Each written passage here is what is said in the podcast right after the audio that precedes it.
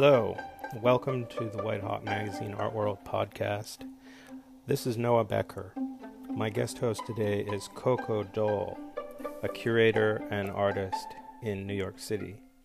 She'll be speaking with Magnus Resch and Tam Gryn about Magnus's new book, How to Create and Sell NFTs, a guide for all artists, written by Magnus and Tam Gryn. Launching in June 2022, it'll be a must have guide for artists, and it'll be um, a bunch of specialists in the global art and Web3 industry, and it will explore how artists can launch their own NFT projects. It has business advice, it has all kinds of interesting stuff. So look for this book June 2022 and enjoy the following podcast.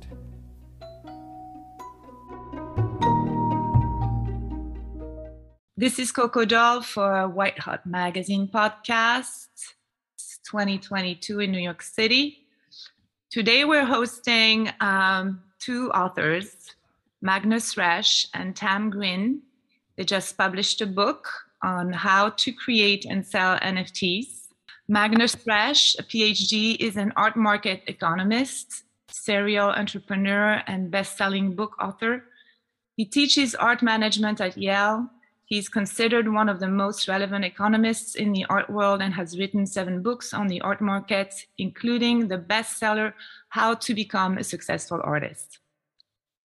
Tam Gryn is the former director of fine arts at Rally.io, where she helped artists create their own autonomous crypto economies.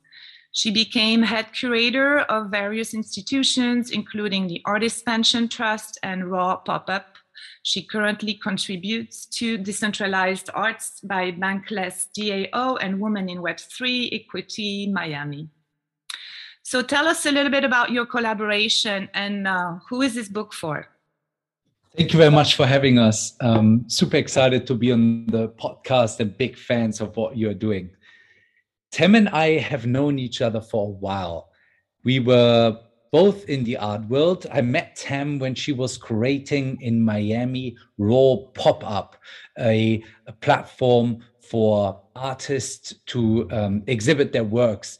And Tam did a fantastic job there. And then uh, she worked at Showfields, so always in different roles in the art world. And, and many years ago, um, we we came across each other, and uh, I followed her work. And then Tam got involved in the NFT space and what happened then, Tim? Yeah, so like Magnus said, we were following each other's work for a long time. I had read all of Magnus's books, which were amazing, and I recommended them to all of my colleagues. Um, and when I started, you know, when the pandemic first started, I started researching NFTs as, you know, part of this digitalization movement that we're going through. Um, and I realized that every time I wanted to do a new project with artists, I had to explain everything about the blockchain uh, from the very first step. So, like, artists didn't really know what this technology was, why were NFTs important, why you know they should use them in their practice. Um, so I was spending like 15 hours a day on the phone speaking to artists and explaining the same thing over and over, which wasn't really the best use of time because what I really wanted was to curate and do projects. Um, but I realized that there was a huge need to educate artists on the benefits of Web3, which is why I created a course called Crypto for Creatives, which uh, I had the chance to give that course uh, in different nonprofit art spaces, galleries, museums, um, the New York Academy of Art, and Harvard University. And that's when I, Magnus and I got together, and I was like, Magnus, you're an expert at writing books um, I really want every single artist in the world to have access to this technology that can protect their work. Um, so both of our skill sets were like the perfect combination um, to write this book and also write it really fast because this technology is changing every day as we speak. Um, so we really wanted to get the book out there fast while this version of it is relevant right now. And is it published today or tomorrow? It's published this week, correct? Yeah, exactly. We uh, it's fresh available now on on Amazon. And we really wrote until the last minute. So, for example, Noah Davis, who was working until last Thursday at Christie's and has now joined Bored Apes and Yuga Labs, we already uh, included him in his new role. So we really, the book is really up to date. Up to date.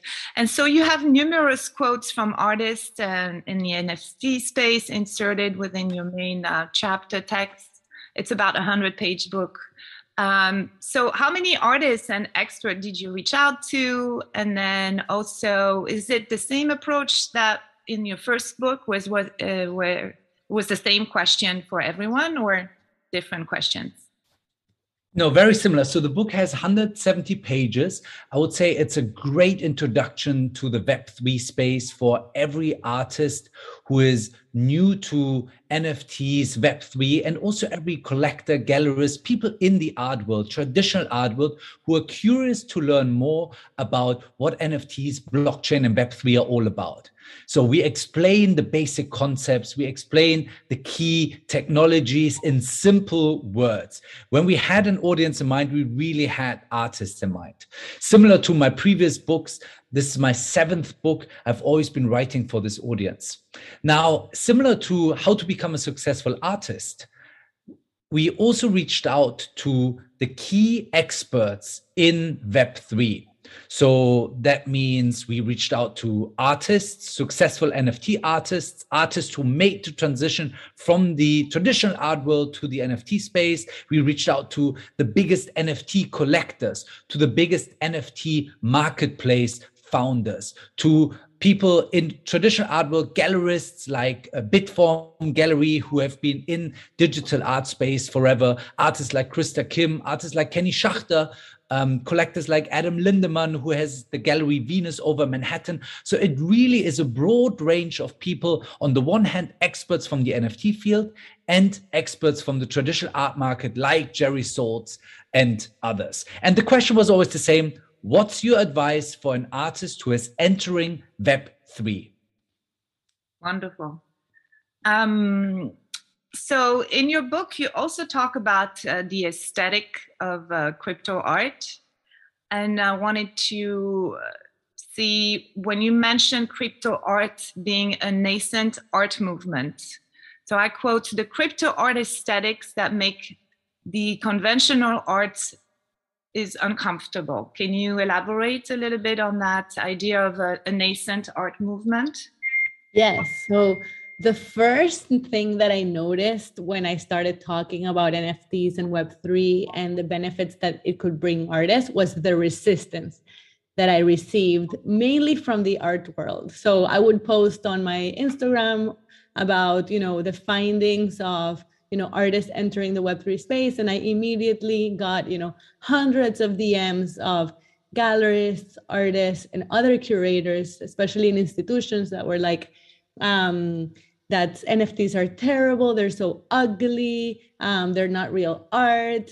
Um, and this made me even more curious as to you know how these new art movements are being founded and what i what i realized was that every single art movement that ever happened in history happened with a lot of controversy. Just to give you an example when the impressionists first came about um, everybody thought their aesthetic was really messy because you you know from close up it was not the traditional classical art aesthetics. It was the first time um, these artists were painting outdoors and the academy like really didn't accept them.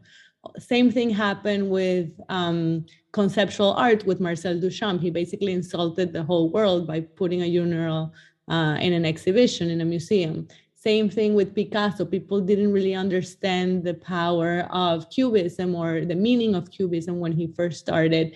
Uh, Andy Warhol, people thought it was advertising. Nobody really understood what he was doing. So, my point is crypto art is following the exact same pattern that other art, important art movements had, which is that the establishment is rejecting them because they're uncomfortable with that aesthetic.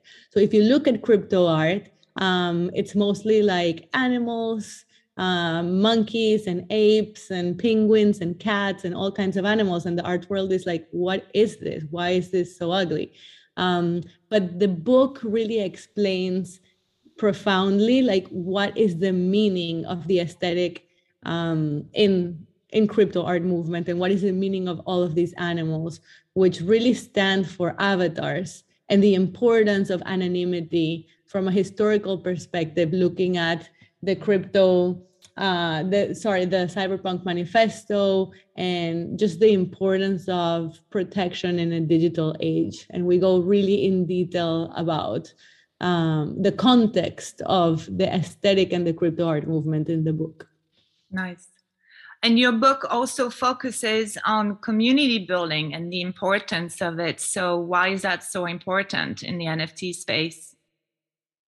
Well one of the things that was uh, very impressive for me when we started asking all the experts about about their advice almost every single one of them mentions community as like the bedrock and foundation of the crypto art movement. Uh, usually in the past you know art has been like a one-on-one psychological experience between the audience and the piece uh, the artist like you usually as a collector just connect to a piece of art individually um, compared to like other creative industries like music that makes people come together. But in the case of the crypto art movement, because um, it it came about during a pandemic where we are all forced to you know be cyborgs and stuck at home and communicate most of our communications like 65% of our communications were digital it started giving birth to like digital communities, which is a behavior that we inherited from the gaming world. And a lot of behaviors of crypto art are really inherited from the gaming world. Um, so digital communities are really the support base of any NFT project. And we go really deeply as well in the book as to how they're created and why are they important. And Magnus, um, so you're comparing uh, the traditional art market to the uh, to the NFT space. Um, what are the comparisons between the two uh, the two spaces, and um, where did you find all the key findings for your uh, the database for your book? So it's interesting. the The traditional art world and the NFT space have a lot in comparison. And that means money is one part. Both sides focus a lot of money and both want to sell um, at the highest price. Now, when we look at what was our, our starting point for our research was really a data study um, that I conducted in 2018 and published in Science Magazine, where we looked at success factors of artists. Now, success factors of artists in traditional art world are um, very simply said, the network that the artist is in. In the NFT space, networks, and when I say networks, I mean networks consisting of galleries and museums. In the NFT space, those don't exist. So some, something else takes over, and that is the community, meaning um, collectors and audiences. That's why we dedicated an entire chapter to that. What makes an artist successful in the NFT space is how early is the artist involved in it and how in what network is the artist in? Meaning what other artists and collectors are purchasing um, those works so sense of community building from um, and from all angles um, also considering the recent uh, market crash in the ethereum um, a lot of NFT projects have lost in value recently. Um, was it something that surprised you?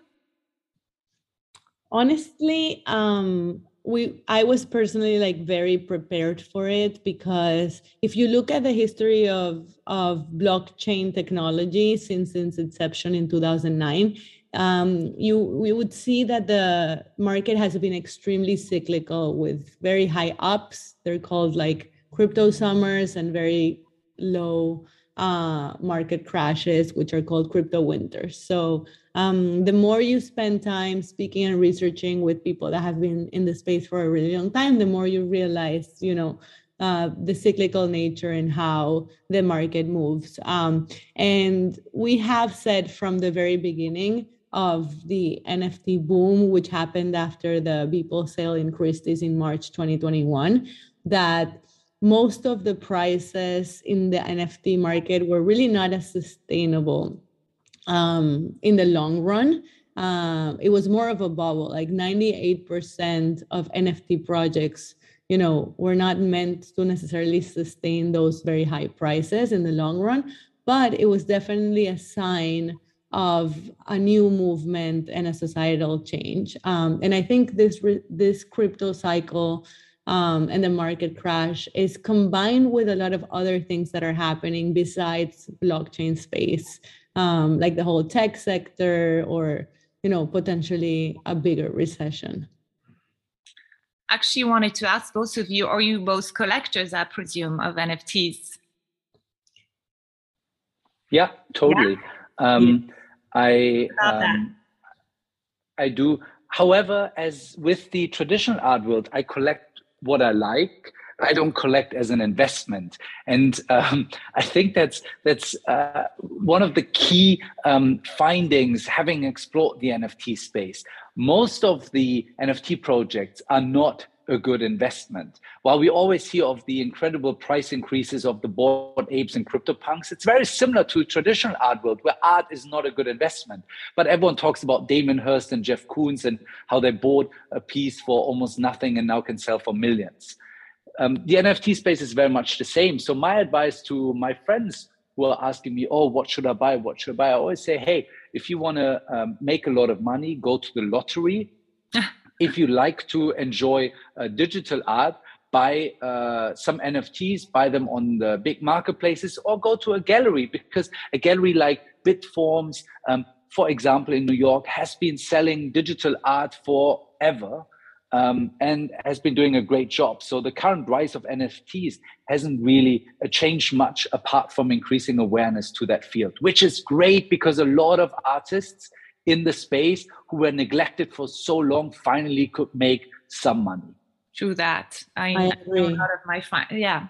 I would also just add one thing is that the different the difference between buying traditional art and NFTs when it comes to collecting is that usually NFTs come with a very uh, much deeper access to that artist. So usually the NFT holders of a certain artist will become like their close circle within their community. And that NFT will unlock a lot of new benefits for collectors, like access to their studio, access to meeting that artist in person, access to being to even helping that artist build their community. So if you have an artist that like really inspires you, you don't just have to follow them on social media and look at their piece of art in your home. You can actually participate in their community which is a very big difference in collecting. So and actually which leads me to that question i wanted to quote an article you published i think in 2020 where you state the art world and um, the art world and elite are synonyms. The gatekeepers of the art world really work really hard to keep the industry inaccessible. So do you feel that this paradigm has is shifting, has shifted in the decentralization of the NFT space? Definitely. When I whenever I think about NFTs and decentralization in the art world, I, I see it as one step closer to decentralization. I think people um, have some sort of misconception when they hear the word decentralization and they just feel like it's it goes from zero to a hundred and that's really not how it works. Like even the renaissance was a step towards decentralization and block use the use of blockchain technology in the art market is another step towards decentralization. For example we see a lot of artists that are you know minting their own nfts and then they're cutting checks to their gallery, right? So it's not like they're waiting on their gallery's check for their commission of the work, but they're including in their own smart contracts the people who they want to collaborate with that really bring value. So it's uh, cutting a lot of middlemen, and I think galleries, uh, art advisors, or curators, and the rest of, of the ecosystem of the art world is going to have to adapt to a paradigm where artists can really control um, their sales. And uh, so, what advice would you give to an artist in the end? I mean, we we asked that question. Uh, 150 experts. You can read their answers in the book. We dedicated an entire chapter to how to mint which means how to launch an NFT project, where we go through it step by step. We talk about the key marketplaces. We talk about what do you actually need? What is a wallet? How do you get money into that wallet in order to participate on these marketplaces? Which marketplaces do we recommend you to use? Um, and then we talk about how to price your NFT. Um, and um, and the next chapter, uh, we talk about communities. So how to market your NFT once it is on the platform. Um, and in um, the last chapter, we talk about the future of NFTs. And there we include um, some, Tim mentioned it before, what we envision NFTs will bring to the art space. And that is not another uh, set of overpriced JPEGs. We don't believe that NFTs are all about that. We believe that NFTs are about transparency, authenticity, and money. In the future, every artwork that leaves an artist studio will have an NFT attached to it. So whenever the work is traded, this change of ownership plus the transaction price is registered on the blockchain, transparent and accessible for everyone. This establishes provenance as only the holder of the NFT is the true owner of the real work. In addition, to establishing transparency, artists will benefit because every transaction will earn royalties. That's where the money aspect comes in. Now, um, when we talk about when is that happening, it's not going to happen tomorrow. It's not going to happen next year because the art world moves very slow. We think we're talking here about five to 10 years. That's why it's so important to get into this world right now to understand the fundamentals. And that's what this book does. And what about your book becoming an NFT? Have you thought about that, or is it something that's a little bit uh, out of reach? Yes, we thought about that like the very first time we ever spoke about this book, of course, because we, you know, we're talking about this technology, we research this technology, and we also, um, as authors, want to protect our intellectual property in the long term. Uh, we even already have an artist that has um, interpreted our the cover of the book as part of her work. Uh, Sarah Meyohas, she's the original crypto artist. In my opinion, she created uh, work on the blockchain before Ethereum even existed in 2014. Um, and right now, we're in negotiations with a couple of different platforms to launch it later this summer. Uh, that sounds very exciting. Um, well, I have one last question that's uh, more about, interestingly, uh, in, in your book, you also mention and talk about mental health and wellness, um, like spending time with your loved ones, you giving little hints. It's, I, I thought it was a, a very um, a, a, nice uh, uh, insert in, in a book that is also about the market and database and how to integrate it as an artist. So, uh, what about mental health in the NFT space? Some artists talk about it already. So, yeah, I mean, I, I would say that um, every time I speak to artists or collectors or really absolutely anyone about the metaverse or NFTs or the blockchain or digitalization, I the the reaction that I get from people is very very fear based uh, because of course as you know these digital technologies emerge we spend much more time in front of a screen.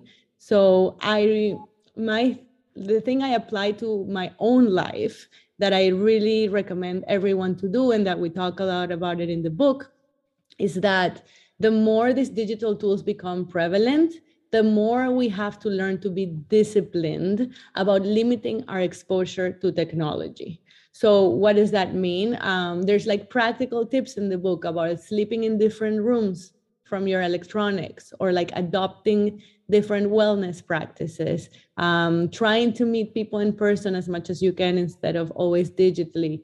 um, creating no, no tech zones in your home, understanding your right to privacy and your right to limit exposure on social media uh, for you and your loved ones. And it's just, and obviously the best, you know, the best way to safeguard our mental health is like to do good things for other people and not just for ourselves. But I think it's important to mention it because um, people always associate digitalization with like sci-fi apocalypse.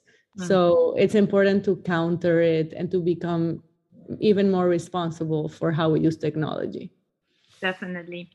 And you, Magnus, as an educator and a professor at Yale, uh, have you uh, integrated uh, these NFT uh, tips into your curriculum yet, or is it upcoming? Yes, that's actually how I got involved. Uh, a couple of years ago, students were asking me about NFTs, and I didn't really know so much about it. So that's that was my starting point to explore it a little bit more. My recommendation to everyone who is listening this is to really don't be scared. I know it can be confusing. There are words being used. Uh, it sounds it sounds all very complicated and i must admit it is. Buying an nft is not frictionless. It can be hard and minting one can be hard. We believe this is the future. It's not going to come tomorrow but at some point we will all every artist every gallerist and collector museum will be in touch at some point with nfts now is the time to get involved and at least understand what's going on. We were able to find out that artists who and who adapt early are more successful than those who join later. That's what the data says.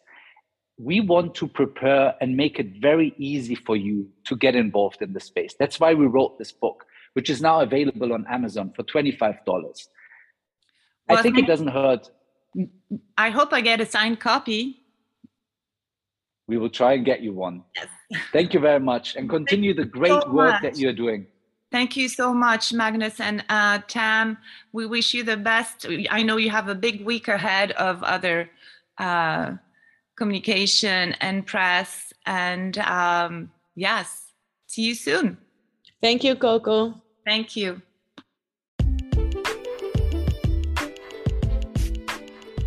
You're listening to the White Hot Magazine Art World podcast. This is Noah Becker.